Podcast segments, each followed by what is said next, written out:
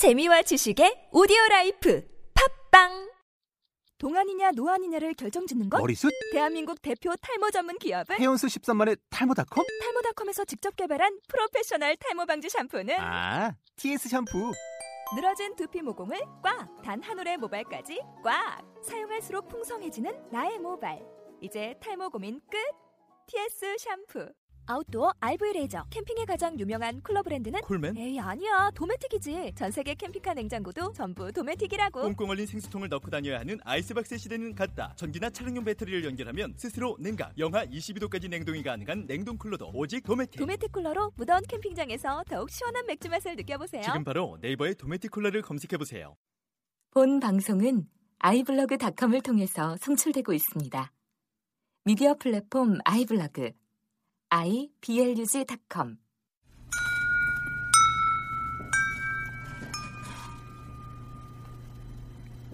당신은 떠납니다. 그대가 머물지 않은 곳은 사막이 됩니다. 그러니 자신의 죽음을 애도하시오. 당신의 부재에 황폐함이 있습니다. 안녕하세요. 이름 짓기 그런 예수가 담배 팟캐스트 시작하겠습니다.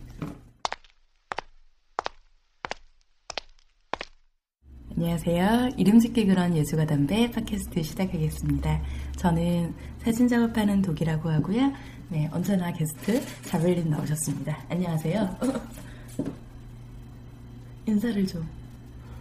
그냥 한번 튕겨봤어요. 이 친구는 뭔가 있습니다. 가끔상 저기 튕기는 맛도 있어야죠. 네, 저희 잘 지내셨나요? 그가 하늘이 이겼겠죠? 땅이 지면 네. 요즘 좀 바빠서 네. 네, 오늘 녹음의 컨셉은 날로 먹자는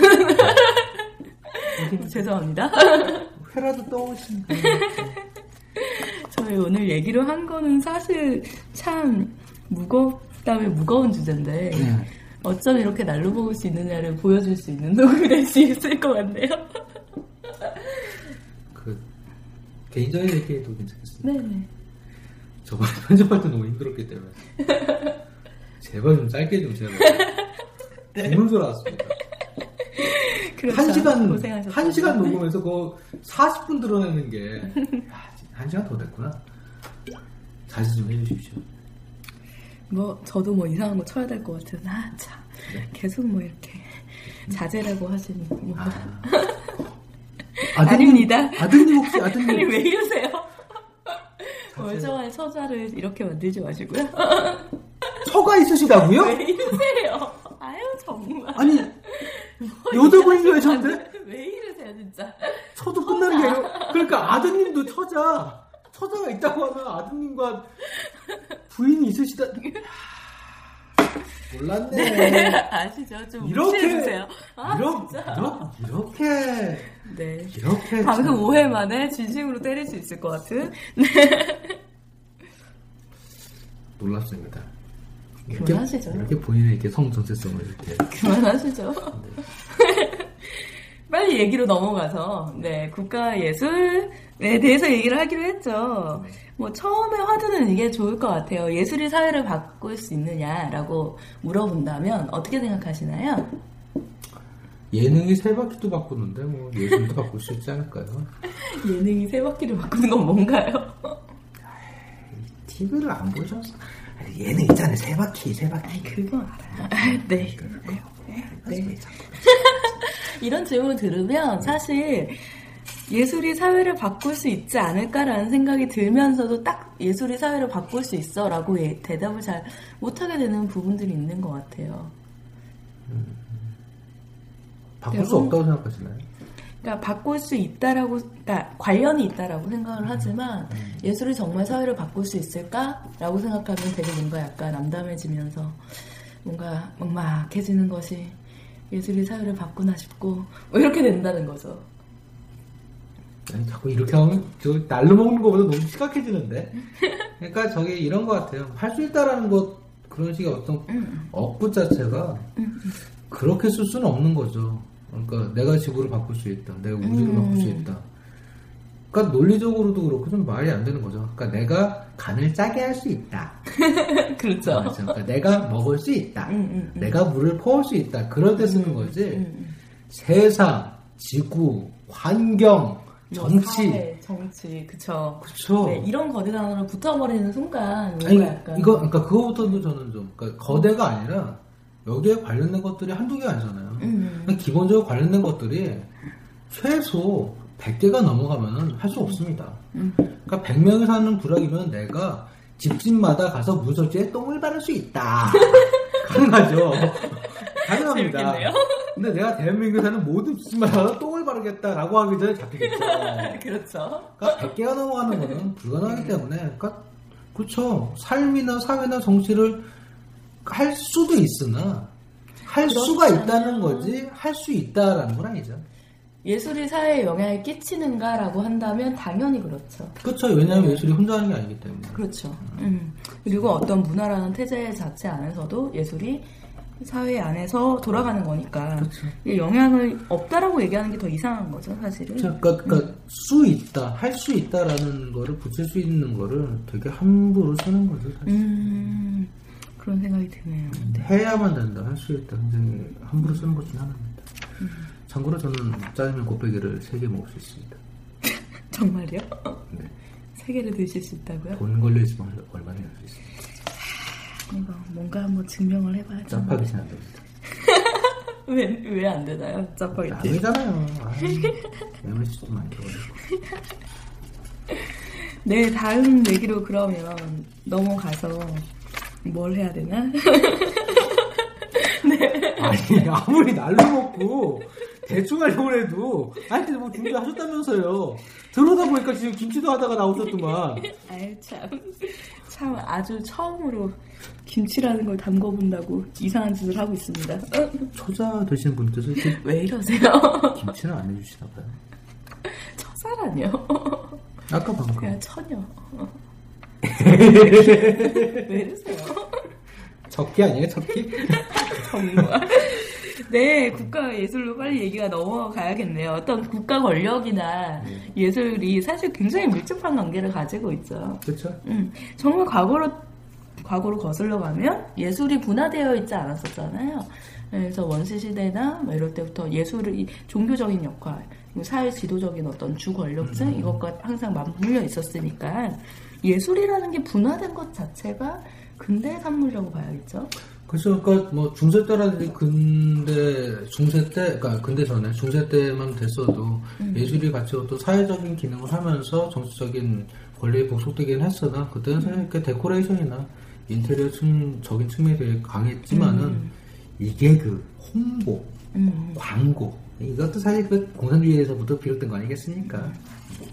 그 러시아 구성제기 때부터. 근데 아무튼 그런 그쵸. 면에서부터 음. 하면서 이제 강력한 어떤 홍보적인 순, 수단으로 이제 프로파간다적 다니면서 네, 적인 그러면서 어떤 이미지를 사용해서 예. 대중을 선동하고 근데 그게 되게 웃기게 그걸 굉장히 적절히 잘 쓴 사람이 이제 히틀러. 그쵸 히틀러의 히- 영화나 예. 이런 것들이 그걸 보면서 아싸 하면서 자본주의에 갖다 쓰고 아 진짜 재밌네.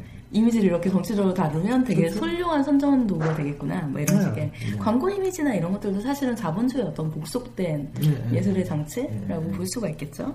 그렇죠. 네. 음, 그 거꾸로 얘기하면 이제 언론이 이렇게 된 것 중에 하나가 음, 이렇게 실질적인 어떤 효용으로 따지면 볼 수도 있는데 사실은 이제 권력적인 측면에 봤을 때 언론을 찌라시로 안 보는 거죠. 음, 허투루 보지 않기 때문에 휘어잡으려고 하는 거고 음. 자본에 예속돼서 권력을 이제 그 언론을 어떤 권력적인 측면에서 그런 어떤 일정의 도구로 삼으려고 하는 거죠. 근데 언론을 도구로 삼는 게 정말 위험한 일인 것 같아요. 좀 딴 얘기긴 하지만 음. 언론을 도구로 삼아버리면 네, 그러니까 요즘에 그런 생각이 많이 드는데 뉴스나 이런 것들 보면 너무 맥락 없이 얘기를 하고 되게 단편적으로 어느 하나 입장에서만 얘기를 하니까 음, 이렇게 언론이 도구화 되었구나라는 걸 되게 피부로 느낄 수 있는 그래서 언론을 정말 찾아 듣지 않는 이상 개인적으로 뭔가 서핑을 하든 뭐 이런 팟캐스트 방송, 방송이나 뭐 다른 것 다른 방법을 찾지 않는 이상 제대로 된 얘기들을 사실 그러니까 양쪽에 균형 잡힌 얘기들을 들을 수가 없는. 그러니까 팩트들이라고 얘기하는 거 팩트라고 얘기하는 사실이라는 건 되게 중립적인 듯하는 한 번도 중립적인 적이 없는 듯한. 진짜. 그- 그런 면에서 되게 정보적인 관점에서 비극적인 상황은 맞는데, 그러니까 어떤 정보가 있었을 때 이 정보를 사실 그대로 받아들일 거냐의 측면에서는 중세의 루머보다 지금의 정보 어, 언론이 굉장히 안 좋은 칙을 받고 있는 건 사실이죠. 근데 저는 그걸 반대로 보기도 합니다. 음, 이런 언론의 몰락이 거꾸로 얘기하면 어떤 지식인 의 음, 몰락을 특정 계층이 어떤 정보나 지식을 독점할 수 있었던 네. 것들이 이제 불가능한. 불가능하기도 하고 거기에 더 나아가서 독점이 아니라 그 사람들이 하는 말 자체가 어떤 음. 위상. 위상 자체가 낮아지는 음. 거죠. 네. 그러니까 믿고 안 믿고도 더 나아지고 근데 저는 그건 더 나아지고. 약간 이중적인 태도가 있어요. 그러니까 위상 자체가 낮아진다라는 게 어떤 측면에서는 좋을 수도 있으나 어떤 측면에서는 굉장히 음, 어떤 괜찮은 얘기들을 듣는데 되게 혹은 그러니까 혼자 모든 걸 다 얘기할 수는 없잖아요. 혼자 다 생각할 수는 없고 그러려면 정보나 자료나 어떤 위상이 높은 신뢰할 수 있는 어떤 것들이 필요한데 모든 것들의 위상이 무너지는 것들이 과연 좋은가라는 생각은 좀 들어요. 그러니까 그게 굉장히 위험한 상황인 건 맞는데 그걸 더 나아서 얘기하면은 믿음이라는 것 자체는 믿을 만한 대상을 전제로 해서 가지는 자기의 어떤 인식적인 행위잖아요. 음, 음. 그것 자체가 괴멸된다는 것은 결국 어떤 믿음이 아니라 인식에 대한 확고한 어떤 틀 기준을 내가 가져야 한다. 라고 가면 굉장히 좋겠으나 사실은 다른 것에 믿음을 계속해서 끊임없이 음. 그쵸. 않을까. 예, 근데 것들이. 그것이 예전엔 종교라든지 그렇죠. 아니, 좀, 뭐 국가라든지 그런 음. 것에서 굉장히 몇 가지 안 되는 코드로 가 있었다라고 음. 하면 이 코드가 다변화되면서 모든 사람들이 당연히 그 모든 코드들을 의심할 수밖에 없는 상황으로 이제 가닥고 있는 것이 아닌가라고 보는 거죠. 꽤 긍정적인 해석이지 않을까. 네. 라는 생각이. 네. 네, 그렇죠. 근데 좀 저는- 너무 긍정의 아이콘이에요. 언제부터 자멜님은 긍정의 아이콘이 되셨나요? 태어날 때부터요. 아이고 참. 네. 22살 이 나이가 돼서 저는 원래 현대의 산물이기 때문에 네. 그 얘기 왜 안 하시나 했네요, 오늘은. 아, 네. 예. 저희 근데 좀 너무 멀리 간 것 같지 않나요? 다시 좀 돌아와서. 국가 얘기 하시죠? 네네, 국가와 예술. 네, 권력과 어떤 예술이 어떻게 만나느냐, 뭐 이런 얘기를 하다 말았는데, 이제 르네상스 이후부터겠죠? 사진이 발명되고, 예술이란 파트 자체가 이렇게 독립적인 어떤 이런 파트로 독립이 되면서 자본과 산업이, 음, 예술과 이제 맞물려 돌아가게 되면서, 그때부터 어떤 예술이 독립적인 파트를 구가하게 되면서부터 정부기관이나 이런 쪽에서도 art라는 파트를 좀 지원을 하려고 하고 음, 제도를 만들려고 하고 이렇게 되지 않았나 싶은데 그 전까지는 사실 정부가 예술에 관여하진 않지 않았었나요? 그렇죠. 정보의 예술에 관여하려고 가장 직접적인 현상 중에 하나가 박물관, 음, 국가에서 운영하는 갤러리, 그쵸. 예, 거기서부터 출발이었죠. 그 정점에 달했던 게 20세기 초반. 음, 예, 그러면서 예술가들의 어떤 신화들이 나오기 시작하고. 굉장히 많은 이런 어, 천재들을 만들어내고. 예를 들어서 국전이라는 것도 음, 그러니까 어떤 국전 자체가 예를 들어서 뭐 서구 같은 경우에서는 뭐 부르주아 계급의 음. 어떤 문화 자체를 어떤 공고히 하고 분위기를 만들기 위한 그런 체제였다라고 하면은 진짜 이제 서, 서구를 지난 극동에서 일본이나 한국에서 어떤 국전 같은 거는 정말로 예술가들을 딱 통솔을 하고 음, 붙들고 음. 정말 거기에 복속시켜가지고서 훈육시키기 위한 그런 체제로서 자리였잖아요.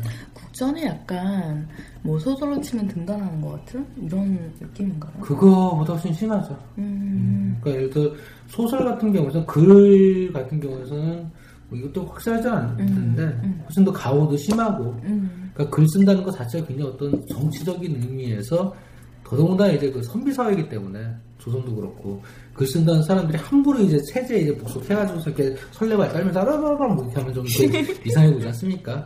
환쟁이라고 그러잖아요. 음. 워낙 안 좋게 보던 그런 분위기에서 그쵸, 그쵸. 예, 예, 예. 음. 더더군다나 이제 어떤 화가들이 행했던 것들이 서구처럼 굉장히 크게 미켈란젤로나 그런 사람처럼 음. 종교적으로 이렇게 엄청난 아이콘을 뻥 만들어가지고 오뭐 이런 것도 아니었으니까 음. 화가들이 어떤 했던 것이 음. 문인이나 쪽에 어떤 생각을 가다놓는 쪽의 이미지였기 때문에 그러네요. 그러니까 음. 조선시대도 그렇게 생각을 해보면 거의 국가기관이나 이런 데 종속되어 있는 거였지. 그렇죠. 여기서 떨어져 나가서 진짜 신화를 만든 그런 그런 게. 없이 바로 근대화가 돼버렸으니까. 예, 예. 그리고 서구 같은 경우에서는 그것이 훨씬 사회적으로 미술 같은 게 열려 있기가 쉬웠던 게 과학이었잖아요. 음, 그러니까 어떤 보는 방법 자체를 과학적으로 접근을 하면서 그것을 이제 어떤 사진 같은 음, 시각화하는. 예, 산업적인 매물로서 만들어내지 못했었으니까. 그러면 한국에 있는 어떤 지금 국가 관련된 이런 얘기들과 비엔날레 이런 것들을 2부에서 네, 더 자세히 얘기를 할 수 있을지 모르겠으나 얘기를 해보도록 하죠. 네, 2부로 돌아, 돌아와서 다시 얘기를 시작해 보도록 하죠. 네, 뭐, 인제는 최근도 아니죠? 조금 지난 광주 비엔날레부터 얘기를 좀 해볼까요? 광주 비엔날레 그 사건을 보면서 참 진짜 무슨 개콘도 아닌데 참 웃기구나 라는 생각을 많이 했죠. 그 사건은 내용은 들으셨죠? 아, 그뭐 그림 뗀다고 한다. 그랬죠? 네네네네. 어떻게 생각하시나요? 어, 그 처음에 그분을 네, 그네 누님. 누님이 아니죠, 저한테는. 언니인가? 어쨌든. 그 자고로 바꾼 것 자체가 너무 코미디여서 너무 깔깔대고 웃다가 그 그림을 그래서 결국 철거를 한다는 뭐 어쩌고저쩌고 이런 얘기에 더 웃겼다는. 딱 광주 비엔날레 되고서 거기 이게 그 비엔날레 자체를 주관하는 어떤 저 네네. 어, 졌습니다 네. 볼펜을 흔들시고 옆에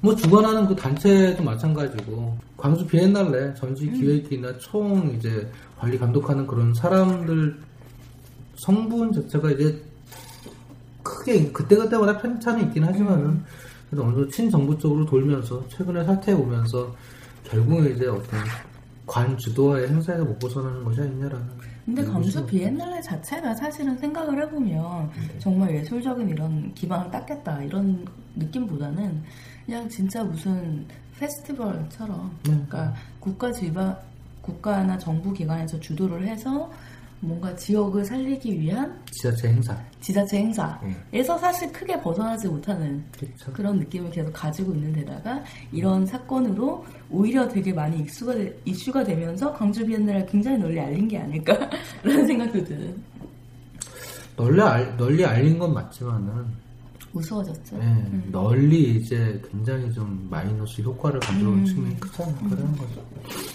근데 여하튼 이런 정부기관에서는 계속해서 어느 정도는 예술을 되게 약간 통제하고 뭐 이렇게 이용하고 하려고 하죠. 그리고 음, 예술 쪽의 입장에서는 그러면 이런 정부나 권력에 대해서 좀 뭐 맞서거나 혹은 정말 친 딱 그걸 등에 업고 친정부적으로 이렇게 돌거나 하는 그런 두 가지 태도들이 있을 수 있겠죠. 따지면 반정부적이다라고 반정부적이다라기보다는 약간 반권력적이다라고 한다면 누가 있을까요? 일단 그 얘기하기 전에요. 그러니까 네네. 보수적이라 하는 것이 뭐 예전에도 제가 그 예술가가 보수적이라고 얘기를 한 적이 있었는데 근데 보수의 가장 큰 특징 중에 하나가 그, 그 한국에는 저는 좌파가 없다고 생각하지만은 아무튼. 근데 그런 어떤 그 낮은 계급의 사람들이라든지 피 그러니까 기득권층이 아닌 사람들 같은 경우에는 굉장히 다변화돼 있고 다양한 분류라든지 의식이라든지 방향성이라든지 주장이 있는데 보수 같은 경우에서는 하나로 직결된 건 아닌데요. 틀린 것이 극단이 없어요. 음, 극단적으로 나치즘을 얘기하면은 이 사람도 보수가 아니에요 아 그렇죠. 그 굉장히 예, 급진적이죠. 예, 그런 면에서 일베가 음. 보수라고 하기에는 너무 티도 많이 나고 극단적이죠. 예 음. 그렇게 안 보이는 거죠. 음. 그렇다고 해서 이 사람들이 너무 이제 진보적으로 보이지 않는 거죠. 음, 그러니까 보수는 사실 중도라고 하는 게 한국에서는 음, 한국에서는 중도층을 형성하고 있는 분들이 기본적으로 보수를 가지고 있고 음. 그리고 한국에서 어떤 중도의 어떤 위치를 가지고 있는 사람들이 계속 이 상황을 이어나가면서 자기의 밥그릇이라든지 자기 위치라든지 그런 불안함을 건드리지 않기 바란단 말이죠. 음, 좀 그런 생각이 들어요. 약간 전시를 보거나 이러면 현대 갤러리나 이런 데서 하는 좀 유명하신 분들의 전시를 가끔 이렇게 볼 때 저는 예술이 개인한테 어떤 위로를 주고 이런 것도 되게 중요한 역할이라고 생각을 해요. 그런데 약간 그런 느낌의 드는 작업들이 있어요. 지금 뭐 작가는 정확한 기억이 안 나지만 음, 어, 그, 뭐죠? 이렇게 지하철 같은 데 보면 미담사리 이런 거 붙어져 있잖아요. 음. 그런 느낌의 전시 아, 작업. 아, 아. 그래서 지금 그래서 그냥 힘들지만 잘 열심히 살아보면 꿈과 희망이 있을 거라는 얘기인가? 뭐 이런 이런 되게 네. 굉장히 짜증나거든요. 사실 되게 불쾌해요. 한국의 보수성에 부합하는 작가들이 굉장히 많다는 거죠. 음. 심지어는 거기에 더해서 이렇게 얘기하면 정말 제가 맞을 것 같은데요. 민중미술까지 포함해가지고. 정말 맞으실 수 있을 것 같아요. 근데 그렇지 않습니까? 민중미술이면은 물론 작가는 힘들겠죠. 민중 안에 있어야 민중미술이잖아요. 근데 저는 민중미술이 사실 이렇게 얘기하면 저도 맞을지도 모르겠지만 뭐라 그러지? 재미가 없어요. 음, 그거는 좀 젠더적인 측면에서 말씀하시는 거 아닐까요? 젠더적인 측면도 있고요. 어떤 주장들이 강하다라는 것 자체가, 그러니까 그 주장밖에 안 남아 보이는 음, 그렇죠. 그냥 예술적인 어떤 그런 느낌에서 같이 좀 여러 가지 사유를 할수 있는 부분이 아니라 그냥 어, 저걸 보는 게 차라리 국어를 보는 게 낫지 않을까라는 생각이 듭니다. 그러니까 그게 한국에서 보수성인 것 같아요. 음. 보수성이라는 것이. 그러니까 운동을 하든 한나라당이 되든 민주당이 되든 구호가 굳어져 버리는 거. 음, 자기 발언이 항상 똑같이 얘기가 맞아요, 되는 거. 맞아요. 예. 음. 그렇게 그러니까 진보라는 것 자체는 진짜 말 그대로 프로그레시브잖아요. 발전하고. 변화해야 되는 건데 그게 아니라 굳어져 가지고서 그 굳음을 안정으로 받아들이려고 하는 거. 음, 그러니까 물론 진보적인 어떤 구호를 하더라도 그 시간이 오래 지나면 그게 굳을 수도 있어. 근데 그런 것이 아니라 굳음을 사실 바라는 거. 음, 진짜 심하게 얘기하면 사실 민주당이 자기네 어조를 가지면서 한나라당처럼 기득권의 입장에 자기가 쓰고, 싶어 하는 것. 그런 것이 이제 보수가 아닐까라고 저는. 어떤 주장을 날카롭게 지금 발언을 한다는 것과 그쵸. 이게 그냥 굳어져서 진짜 구호가 된다는 건 다른 얘기인데 그렇죠. 이걸 되게 똑같이 경미시하는 경향들이 있는 것 같아요. 그런데 저희가 또 얘기가 되게 중요한 얘기긴 했지만 좀 돌고 돌아서 맞잖아요. 네. 그래서 이렇게 따질 때 대부분의 예술가들은 사실은 친정부를 표하고 있지 않더라도 사실은 이런 보수성 안에서 네, 그 얘기를 하시려고 이렇게 얘기를 하셨다고 그쵸. 생각하는데 보수성 안에 있다는 거죠. 그 보수성을 타파를 해야지 예술가로서 그렇죠. 인정하는 네, 경우가 네. 크기 때문에 근데 그런 면에서 반대는 거죠. 음. 그러니까 그런 보수성을 더 취해야지 이제 인정을 받는다고 생각하는 작가들이 간혹가다 있다고 저는 생각을 합니다. 솔직하게 얘기하세요. 많이요. 대단하다고 생각하시잖아요. 왜 이러세요? 괜찮아요. 중다수. 중다수? 네, 그래서 어떤 정부기관에서 하는 광주 비엔날레도 그렇고 이런 것들에 그렇게 열심히 참여를 하고 싶어 하는 거잖아요. 그렇죠. 저는 뭐 이게 사실인지 아닌지 는 모르겠지만 결국 그때 이제 음, 어, 누구 강의를 들으면서 뭐 현대 미술이 어떻게 뭐 이렇게 되는지 막 이런 얘기를 이렇게 막 하시면서 결국 예술가들은 굉장히 얍삽하고 비겁하고 정부기관이라는 돈이 있는데 권력이 있는 데서 절대 등을 돌리지 않는다. 뭐 이런 얘기들을 하는 걸 들으면서 이번에 광주 비엔날레 사태도 결국 그렇게 되지 않을까라는 생각이 들더라고요. 그래서 왜 이렇게 없는 걸까요? 한국에서는 뭐가요? 어떤 사회적인 발언을 하는 사람들 자체도 별로 없고 음, 사회적인 어떤 뭔가 하는 것 같은데 사실은 그렇게까지 진보적인 어, 진- 정말 변화를 추구한, 추구하는 입장에서의 어떤 반권력적인 이런 작업들도 되게 없는 것 같아요. 이거 이후로는 진짜 사견인데 네, 이건 외국 경우도 마찬가지고 원래 사견이 아닌 적이 있었나요? 네. 이거는 근데 진짜 틀릴 수가 있어요. 네. 진짜 이건 제, 제 생각이다. 그러니까 외국 같은 경우도 그렇고 지금도 그렇고 그러니까 점점 아까 얘기한 대로 그러니까 한국은 그게 좀 심하다고 얘기를 했지만 외국 같은 경우도 어떤 예술의 발언 같은 게 굳어져 버릴 수이 좀 많다라고 보거든요. 음. 저는 그것이 이제 보수화될 수밖에 없는 지식인 층에서 그러니까 좀 더 명확하게 얘기하면은 대졸자분들께서 예술을 하면서 아, 네. 대학교로 들어오면서 대학을 졸업하지 않아도 예술을 할 수 있다라는 거는 음, 음, 음. 20세기 초반 전후까지는 됐었잖아요. 그렇죠, 그렇죠. 근데 지금 대학도 안 나오는데 난 예술가야라고 누가 얘기를 할 수 있나요? 불가능하잖아요. 음. 네. 뭐 그나마 그게 가능한 게 뭐 이제 가수 음, 그 정도 클래식을 해도 대학을 나와야 되고 음, 그렇죠. 미술을 해도 대학을 나와야 되고 뭘 해도 다 대학을 나와야 되는 거죠 이제. 다 어떤 정부 기관, 관에서 다 통제가 된다는 거죠. 그렇죠. 음, 그러니까 저런 거죠. 김연아가 왜 대학을 갔으며 음, 왜 아이유는 대학을 안 가도 괜찮느냐. 그런 게 어떤 발현, 이런 어떤 현상의 발현이 아닐까라는 거죠. 음. 김연아 아이유를 얘기하니까 뭔가 이제 기분이 착잡해지는 거지. 저는 그냥 내 나이 되면 어? 22살이시라면서요. 누나들의 모습을 보니 참 기뻐야 할 텐데 왜 그럴까요? 아, 참. 누나 에휴, 네. 그러니까 제도에 기댄다는 것들 자체가 사실 이렇게 복속될 수밖에 없는 거잖아요. 이걸 완전히 이렇게 버릴 수도 없는 거고. 근데 예술이라는 매체 자체가 이것 자체로 생산물을 내는 산업물이 아니잖아요. 산업물은 그 큰 구조 안에 또 들어가 있는 거겠지만, 그랬을 때 예술이라는 것 자체가 예전에는 뭐, 뭐 귀족들이라든지 원족들이라든지 이런 사람들이 이제 사는 거잖아요. 그런 것들로 먹고 사는 거고. 음, 그렇게 근데, 볼 수... 네. 네, 말씀하시죠. 그러니까 독자적인 경제 기반이 있, 있기가 굉장히 힘들기 때문에 그리고 지금 상황에서 독자적인 정, 정계지 에?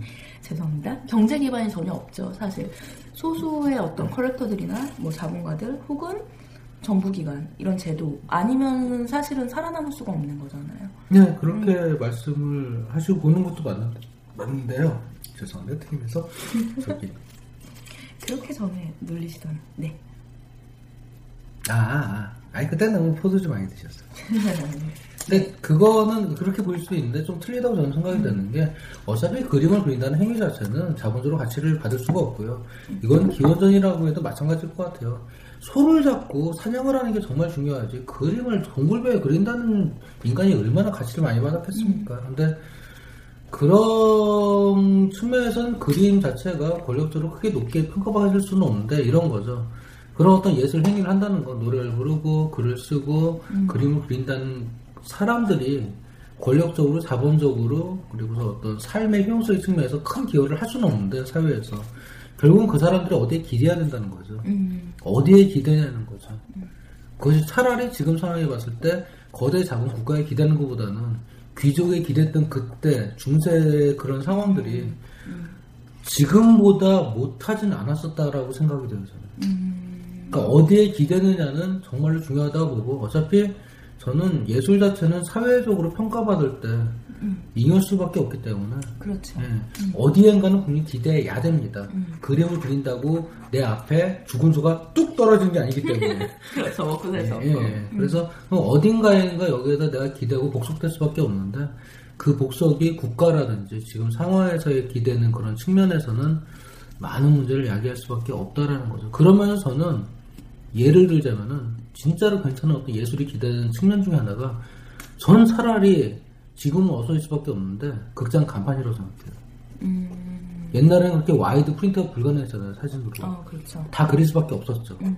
근데 그런 큰 그런 큰 간판을 그리는 것이 큰 어떤 극장 간판을 그리는 것이 그쵸 거대 자본하고 거리가 있죠. 음, 그리고서 그것이 사람들한테 국가적으로 영향을 끼칠 수 있는 그런 식의 홍보도 아니고 음. 그림일 뿐이고 예 그런 면에서 어떤 중세 분위기하고 틀린 건 사실이지만은 나름대로의 그 상황이 어떤 자기 나름의 어떤 예술성 어떤 자, 자기 표현을 할 수도 있지 않았을까라는 것이죠. 그러니까 저는 개인적으로 쓰고 싶은 책 중에 하나가 한국 영화 간판사 쓰세요.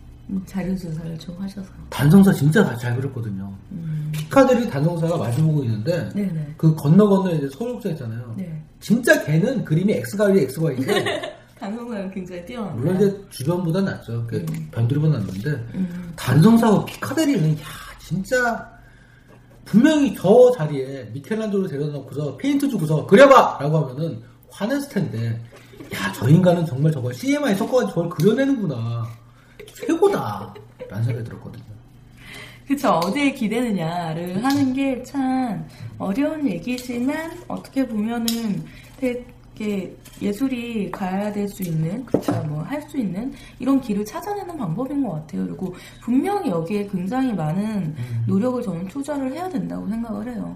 그러니까 언제까지 뭐 제도나 이런 것들에 기댈 수 있지도 않을 뿐만 아니라 그게 대안도 아니고 음, 그런 생각을 하게 만드는 사건이네요. 음, 음, 음. 그러니까 의외로 이제 한국에서는 사실 예술의 지위가 권력적으로 높지 않습니다 좀 자본적으로 낮죠, 사실. 네, 네, 네. 음. 저는 거기에서 한국의 희망을 찾습니다 아, 그게 그렇게 되는 건가요? 사실 이제 진정한 어떤 권력이라든지 예, 그런 어떤 지식은 점점 사라지고 있는 거죠. 한국에서.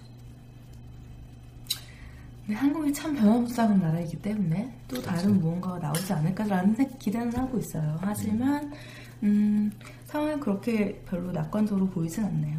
네, 그렇게까지 네, 그래서 뭐 다른 걸 정말로 만들어낼 수 있을까라고 한다면 많은 무리가 따르지 않을까. 특히나 약간 지금 세대들 혹은 뭐 우리가 봐도 그다음 네 이게 그렇게 쉽지 않 쉽지만은 않을 것 같다라는 생각을 얘기를 하면서 날로 먹는 방송을 이만 마치도록 하겠습니다. 회 사주시는 건가요? 아이고 회는 다음에 먹도록 하고요. 이거 진짜 사줄 것처럼 네 이러고 안 사줘야지. 네 저희 다음 화는 무슨 얘기 하나요? 회요. 네, 다 저희 다음 화는 네 제가 좋아하는 몸에 대한 얘기, 감각적인 감각으로서의 몸과 예술에 대해서 얘기해 보도록. 그러니까 생선의 몸이 회잖아요. 회를 먹으면서 해볼까요? 다음에. 많이 먹겠습니다. 감사합니다. 네, 다음 봐요. 안녕히 계세요.